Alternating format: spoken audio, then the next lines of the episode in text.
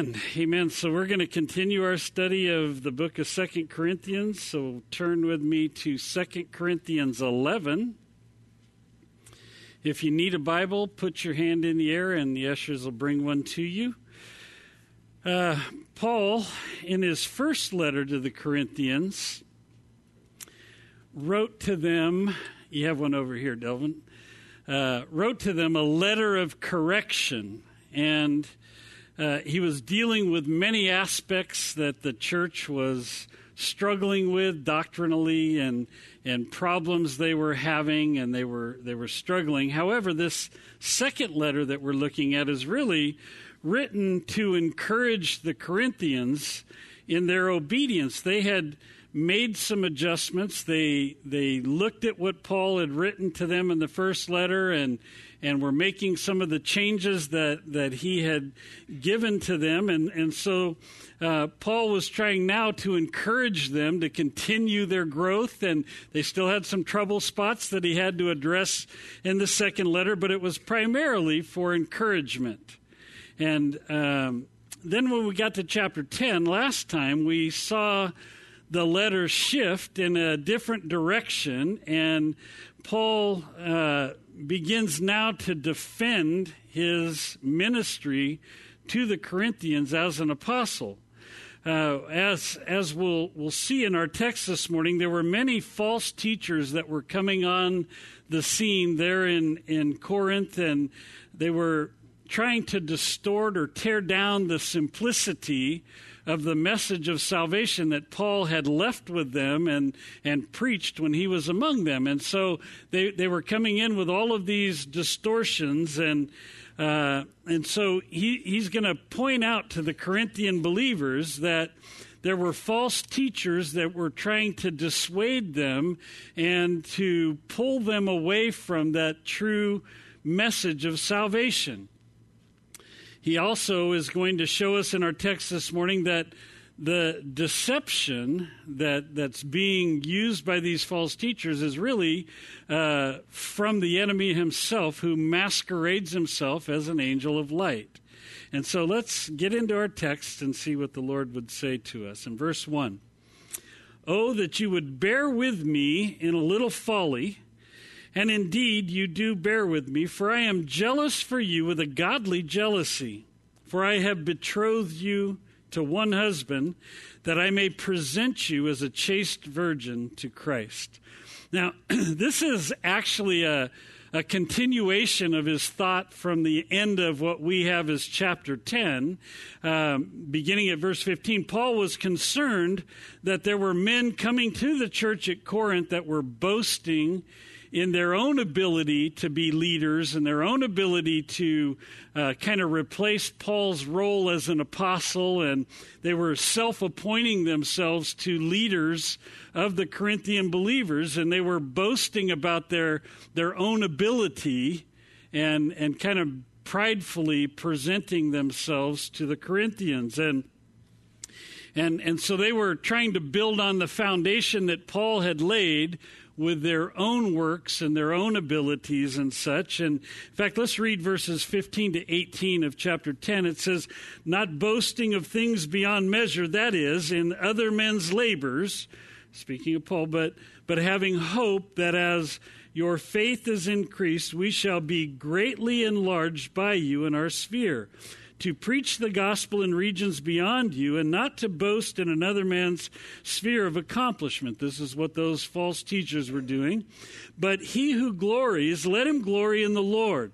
For not he who commends himself is approved, but whom the Lord commends. And so, Paul's contention was with the fact that they were commending their own work and they were trying to build upon the ministry he started there in Corinth and they were they were misleading the people. It was it was a false teaching that they were bringing and they were esteeming themselves in the process and and and really thinking very highly of themselves as men. And so Paul says it's not he who commends himself that is approved but who God commends and their efforts so it, you know, it, it really is all about what God thinks about us, not what we think about ourselves.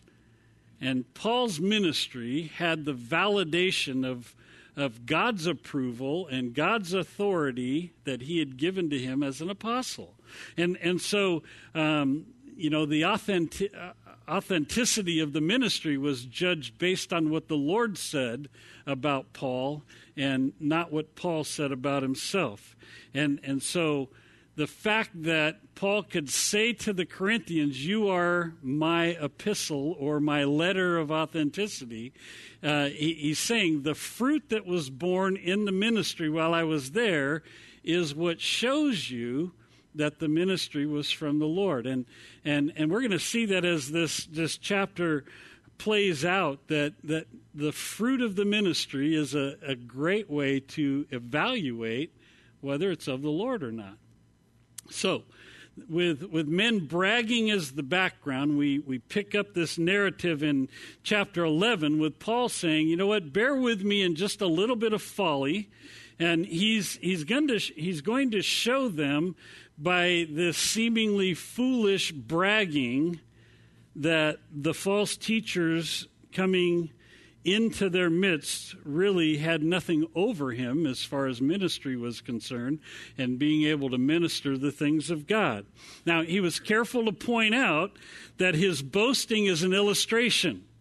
It's not a proof text for you to start patting yourself on the back and telling people how wonderful you are. Uh, he, he's not saying, you know, follow me as I brag on myself. It's uh, an illustration that he's using. And, and so he, Paul knew full well uh, the teaching of Proverbs 27 2 let another man praise you and not your own mouth. Uh, a stranger and not your own lips. So, truly, I mean, if you look at the overall picture that Paul paints of his life, uh, he declares himself to be the chief of sinners and, and one born out of due season as an apostle. He was the least of the apostles in his own estimation. And, and so he had an accurate opinion of himself. So, for illustration purposes, he enters into some folly, as he calls it. And most of this chapter is, is presented with that idea that he's, he's bragging as an illustration, not as uh, a means of trying to make people think he's great.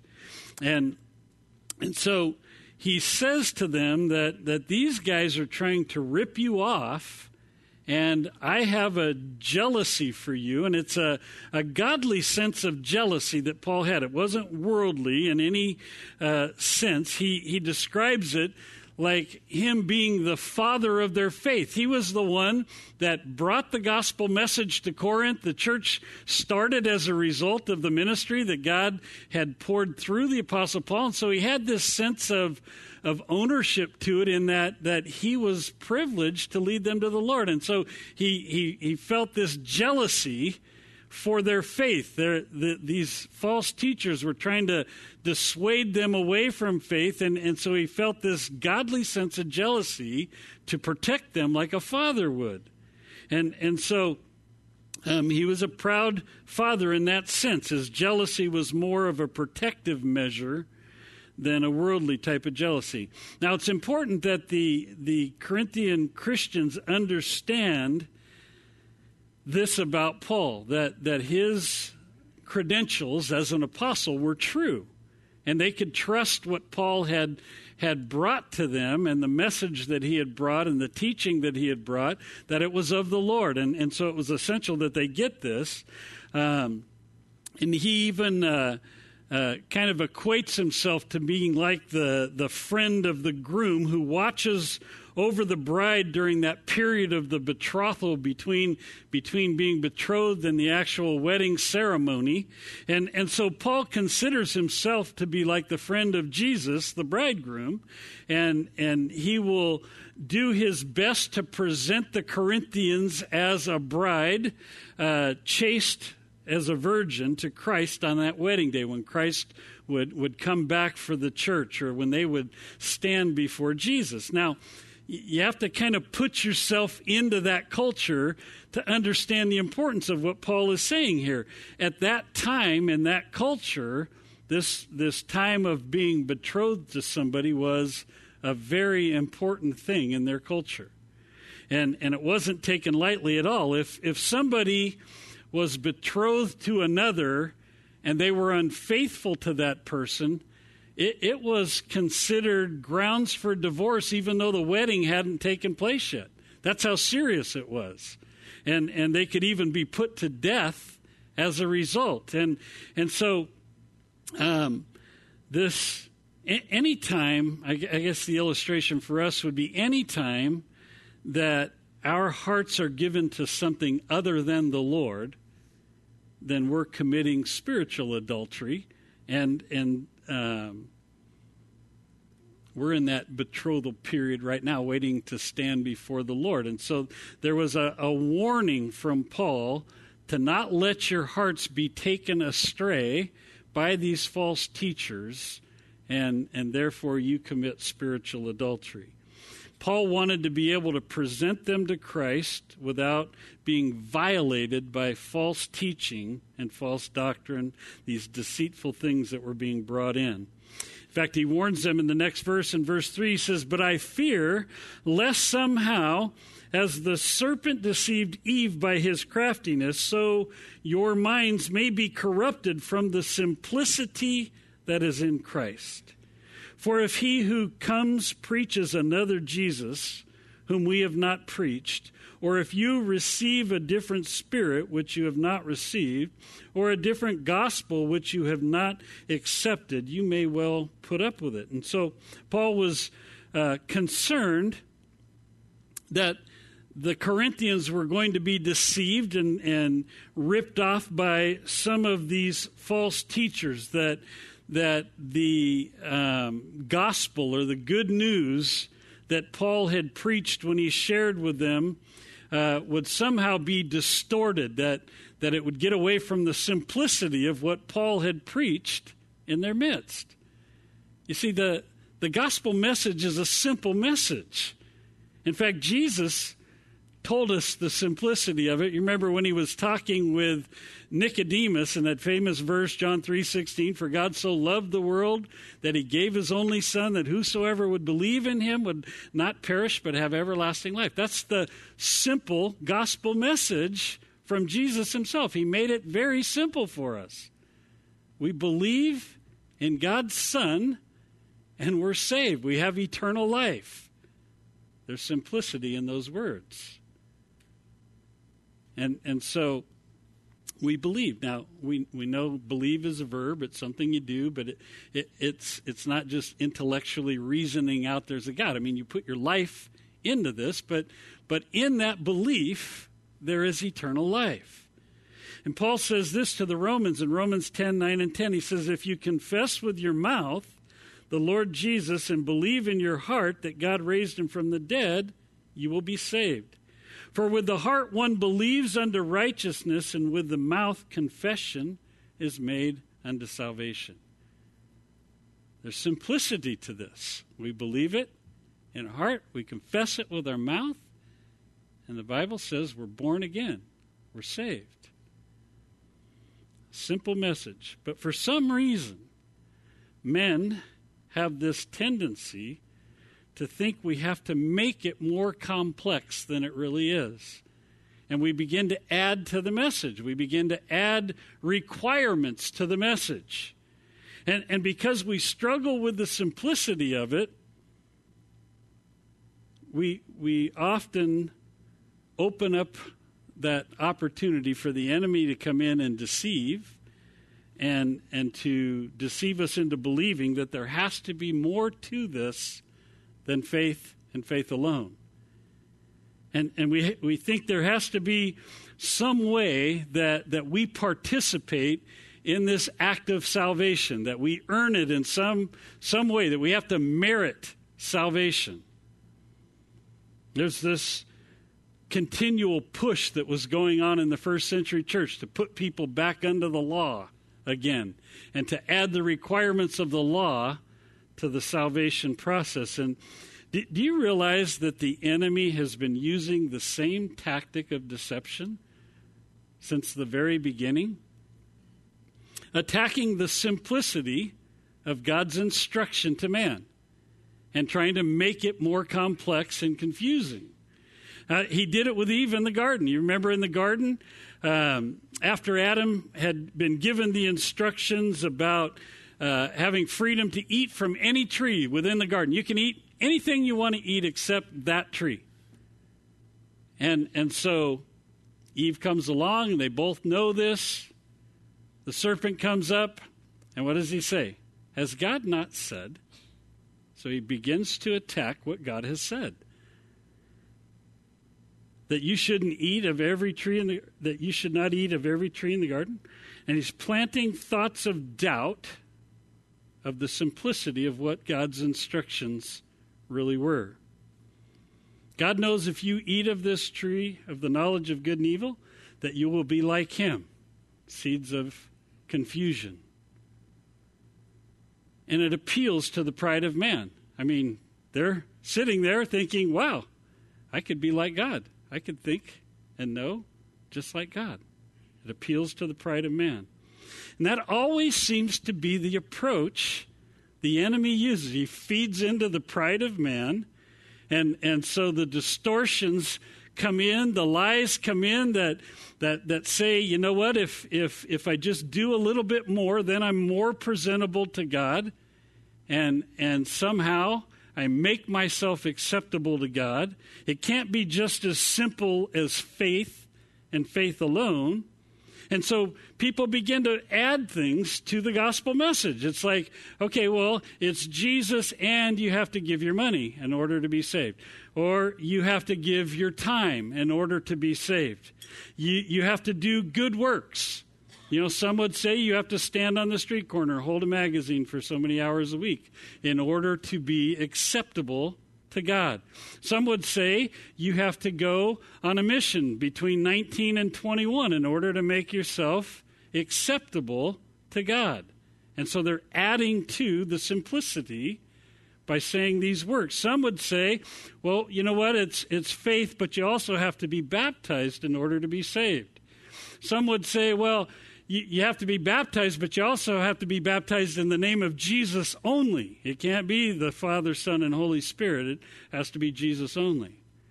And, and man begins to put all of these forms of regulation on what God has made so simple in salvation.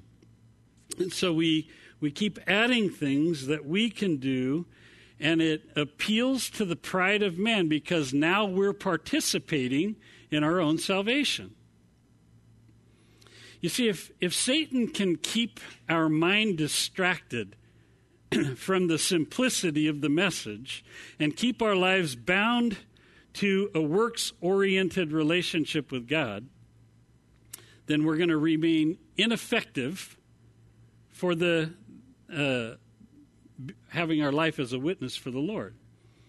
Now, mind you, every time I watch somebody get bound up with legalism and they start to think that, you know what, I have to add this or I have to add this or I have to add this in order to have a, a proper relationship with God, and they, they get bound by legalism, I see the fruit disappear from their life. They get so consumed with telling everybody else that's a Christian how wrong they are, that there's no fruit outside of their control over their own life or trying to control the people around them. There is no ability to witness to people outside the faith because they're bound up in legalism.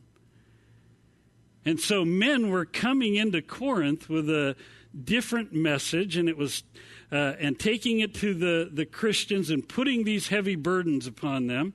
And they were, they were adding the requirements of the law and, and they were trying to reinstatement, uh, reinstate them, the need for circumcision. And, um, and they were also, as we see here, bringing a, another Jesus in a message.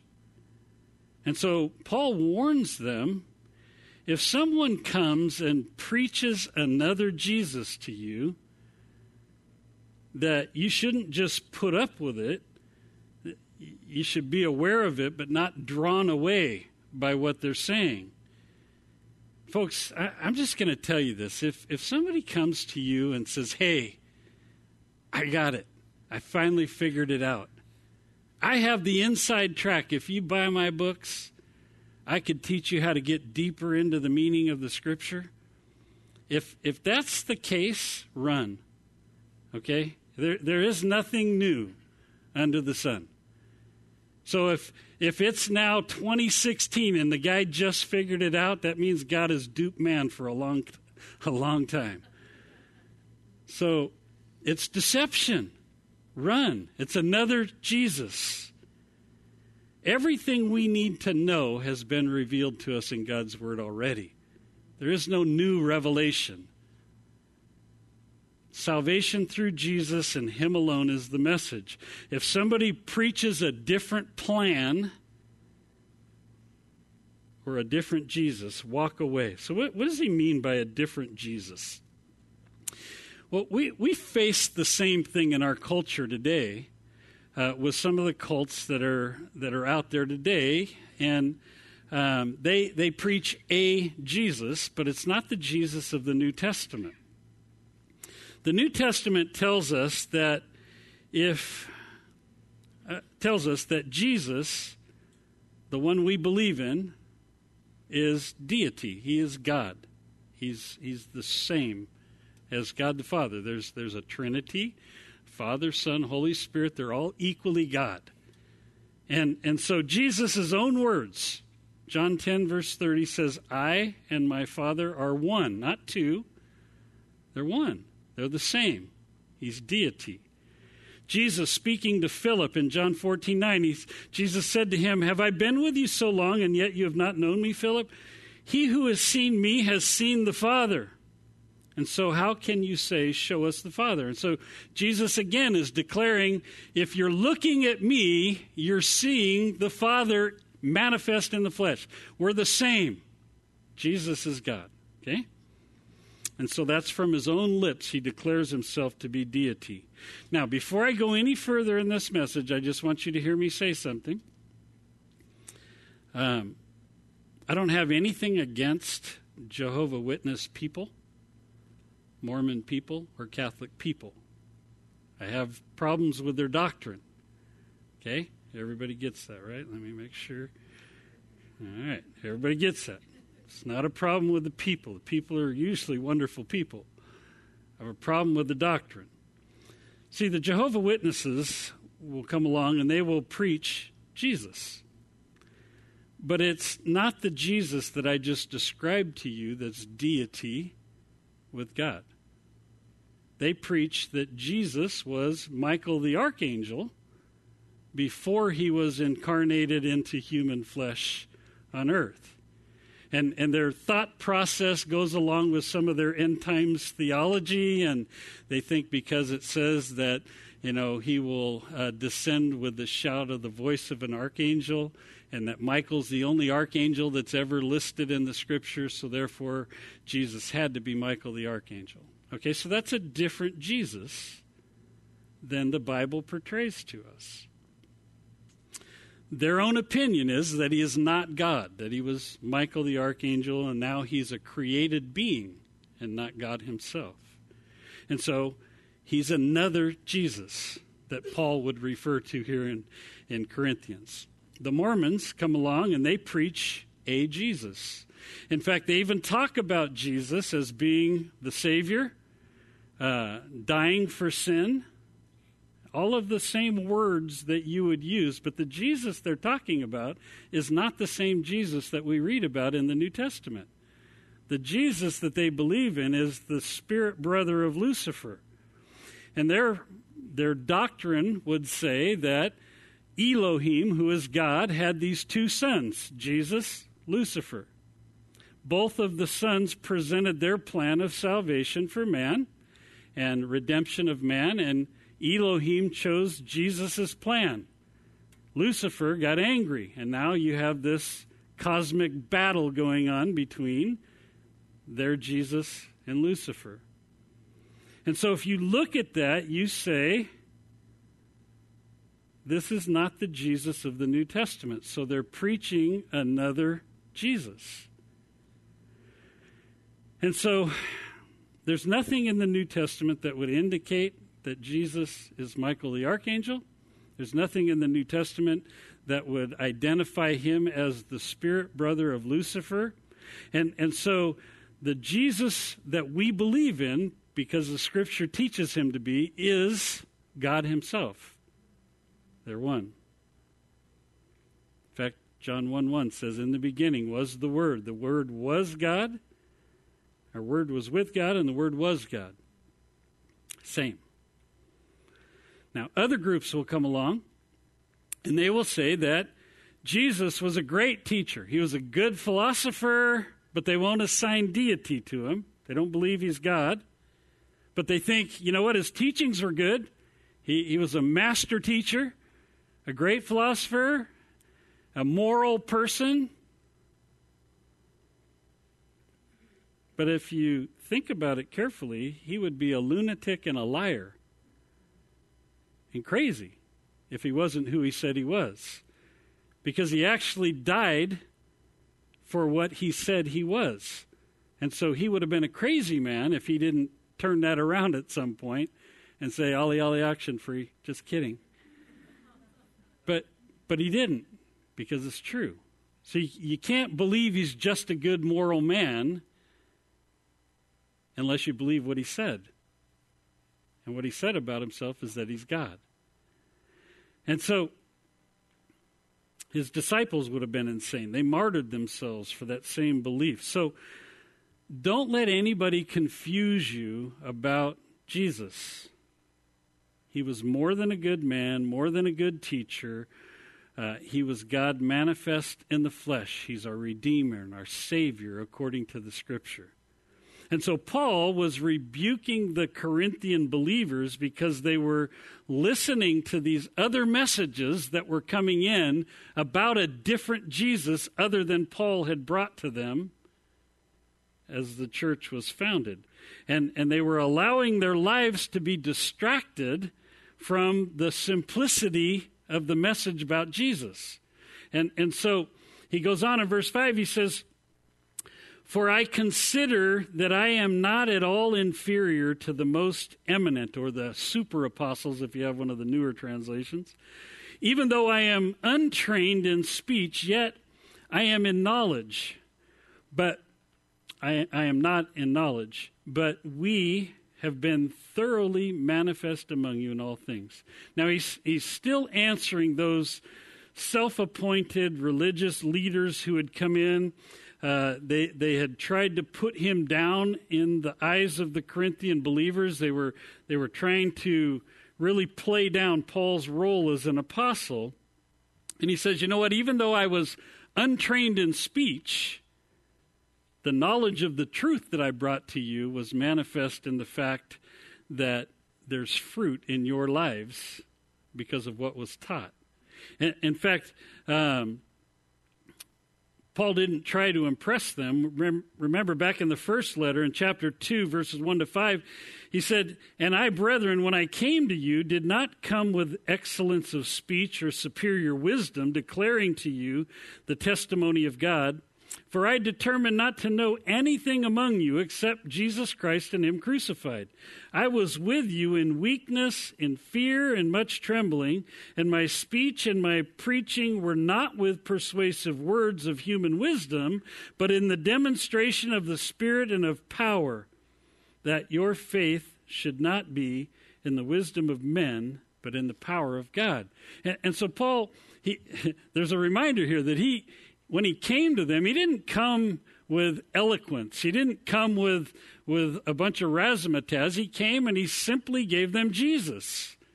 And the fruit of that was that the power of God was unleashed in their lives and there was changes taking place as a result of truth. And so he's reminding them the message of salvation that he brought was not complex. It didn't rest on his ability to communicate. The power of the message was the cross of Christ. And he brought this simple message, and God's power saved them. Then he goes on to say this in verse 7. He says, Did I commit sin in humbling myself that you might be exalted? Because I preached the gospel of God to you free of charge. Now remember, Paul was a, a tent maker. When he when he was in Corinth with, with Priscilla and Aquila, they, they made tents in order to to be able to minister there without being a burden to the, the believers there. And, and he also had support from others. In verse 8, it says, I robbed other churches, taking wages from them to minister to you. And so he had these other churches supporting him to be able to minister to the Corinthians. And when I was present with you and in need, I was a burden to no one. For what I lacked, the brethren who came from Macedonia supplied. And in everything I kept myself from being burdensome to you, and so I will keep myself. As the truth of Christ is in me, no one shall stop me from this boasting in the regions of Achaia. Why? Because I do not love you? God knows. But what I do, I also continue to do that I may cut off the opportunity from those who desire an opportunity to be regarded just as we are in the things of which they boast. And, and so Paul goes through this to explain that his motive when he was among them was different from those who were coming in at this point. That no one could bring a false accusation about Paul's motive for ministry. He served because he loved them.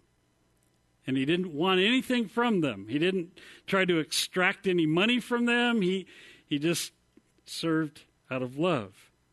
Now, he's also making a statement against those self appointed leaders that came in with distortion. I think it's a, a loud message for today's leaders as well. I, think that, um, you know, living in a, an abundance at the expense of those supporting ministry, that there is no excuse for a TV evangelist to live in a $20 million home at the expense of those that are supporting the ministry. There, there is no logical explanation other than greed for that and to be escorted in limousines to your meetings. It's just, it's craziness. It's pitiful. I, I wouldn't want to stand before God and have to give account for that. And, and yet, Paul was stating that no charge like that could be set against him. He, he didn't do anything with those impure motives, trying to extract anything from the Corinthian believers. His, his motive for ministry to them was simply to preach Jesus, that message of salvation, even at his own expense. And he goes on to describe this, this type of mentality that the, the charlatans were bringing in as a tool of Satan that he uses to deceive. Verse 13. He says, For such are false apostles, deceitful workers, transforming themselves into apostles of Christ. And no wonder, for Satan himself transforms himself into an angel of light. Therefore, it is no great thing if his ministers also transform themselves into ministers of righteousness, whose end will be according to their works.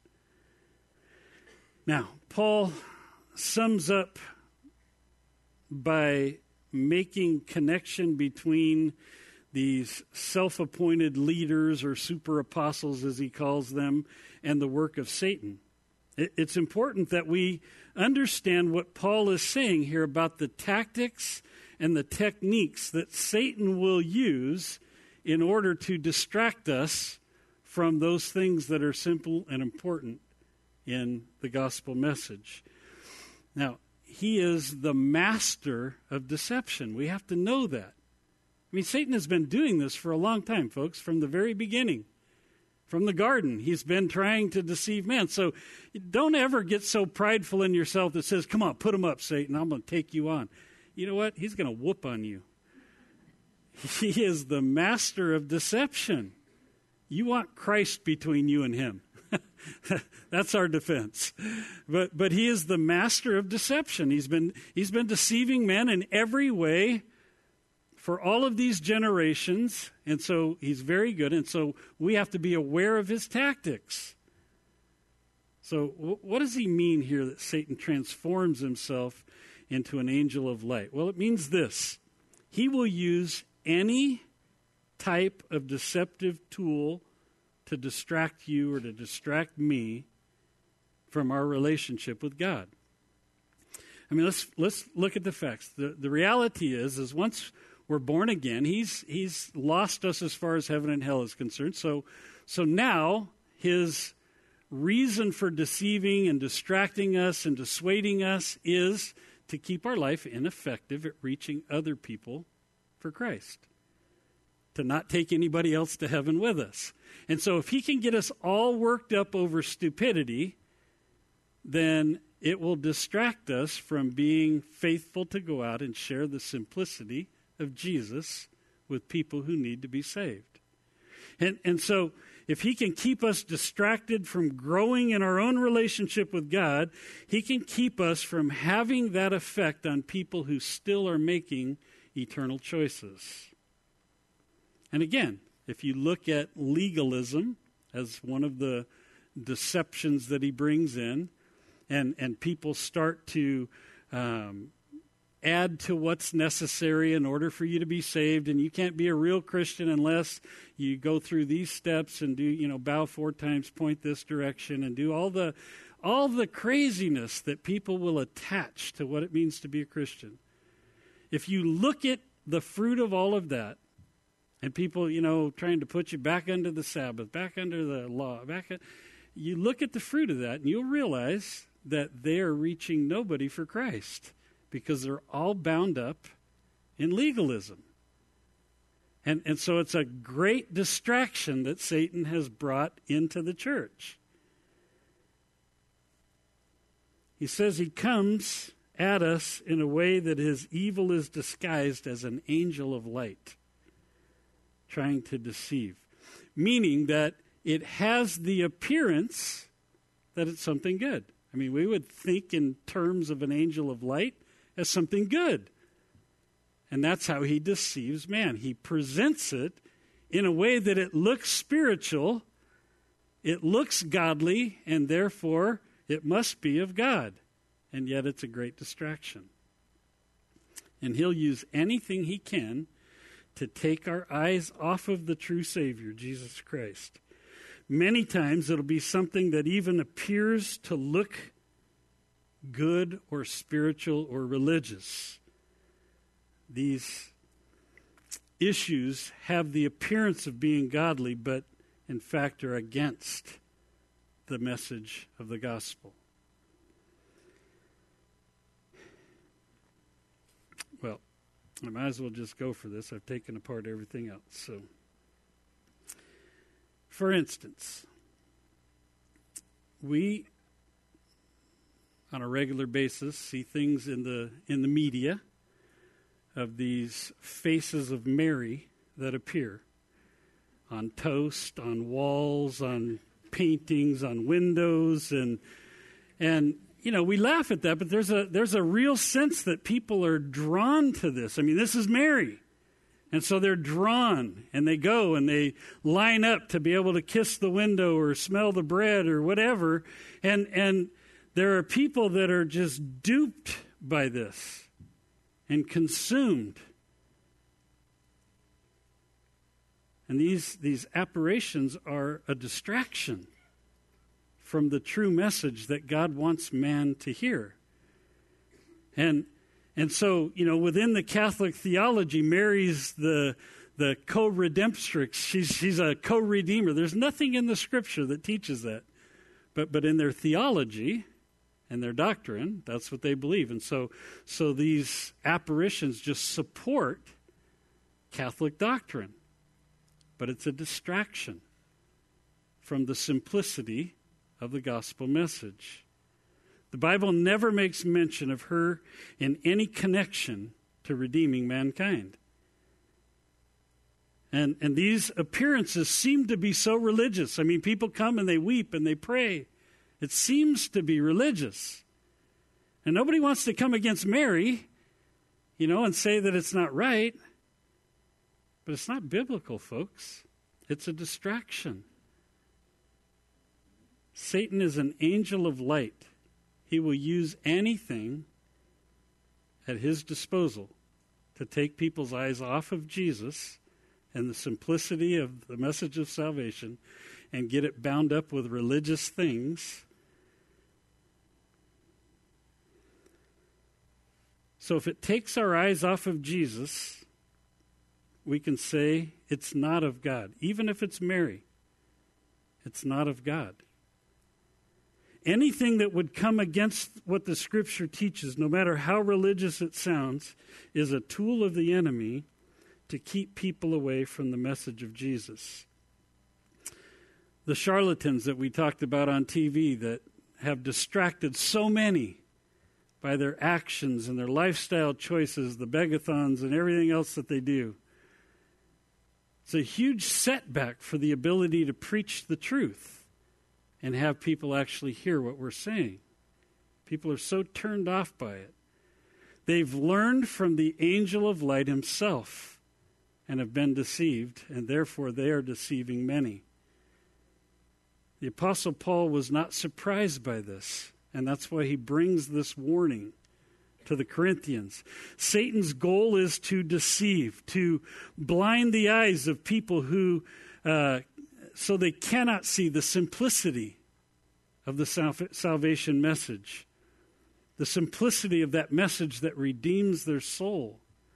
Earlier in this letter, in, in 2 Corinthians chapter 4, verse 3 and 4, it says this And even if our gospel is veiled, it is veiled to those who are perishing. The God of this age has blinded the minds of unbelievers so that they cannot see the light of the gospel of the glory of Christ who's in the image of God.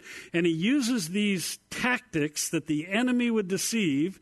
He uses these seemingly religious things and people to keep the blinders on people's eyes so they cannot receive the salvation that God so freely offers. There's an evil force at work trying to blind the eyes of those who do not believe to keep them from securing an eternity in heaven. Lies, deception, seemingly religious things.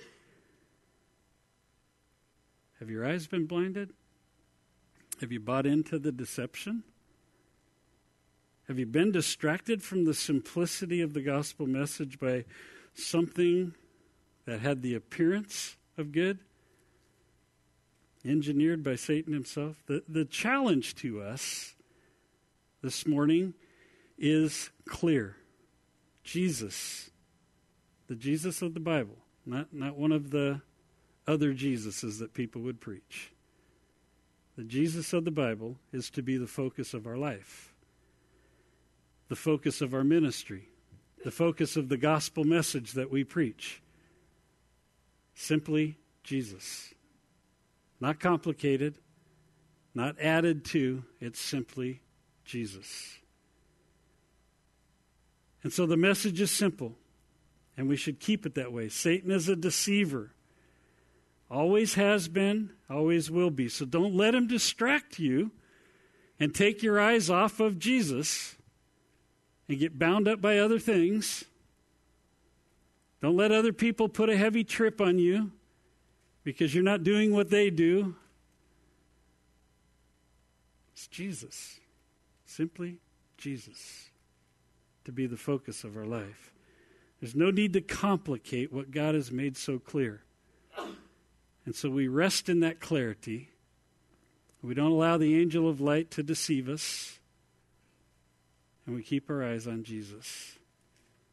And if, if you're not saved yet, if you've came here today and you've never received Christ as your Savior, the enemy has been hard at work your entire life to keep you from receiving the simplicity of this message. And the message is this simple that Jesus, the only perfect man to ever live, died in your place so that your sin can be forgiven.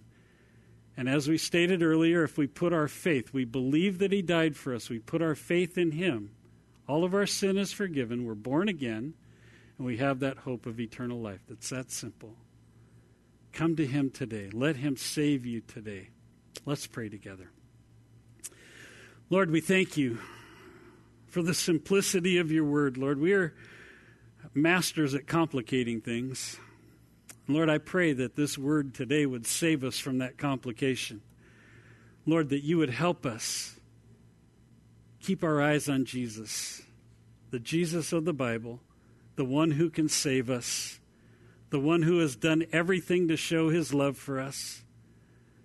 And Lord, may we be drawn to you in such a way that we live our lives for you, that we would be people who project that ministry of Christ in every place that you put us so that others can come to know you and to be saved. Lord, help us not to complicate things and, and to be bound up with legalism, to not be distracted by religious things, but, Lord, just to keep Jesus in our sights and live for you. And Lord, if there's any here that, that, that need to receive Christ today, I pray that you would move upon their hearts. I just want to give you that opportunity today to pray and to ask Jesus to save you. If that's you and you want to know that your sin is forgiven and that you have the hope of heaven, put your hand up in the air so I can see it. I want to lead you in a prayer to receive Jesus Christ as your Savior. Bless you in the back. Anybody else? You're not too young, not too old. It's a simple step of faith, believing. Anybody else? I'm going to lead you in a prayer.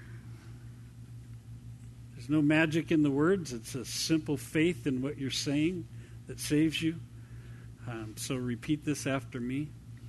Heavenly Father, I thank you that Jesus died for my sin. I have sinned against you many ways, in many ways.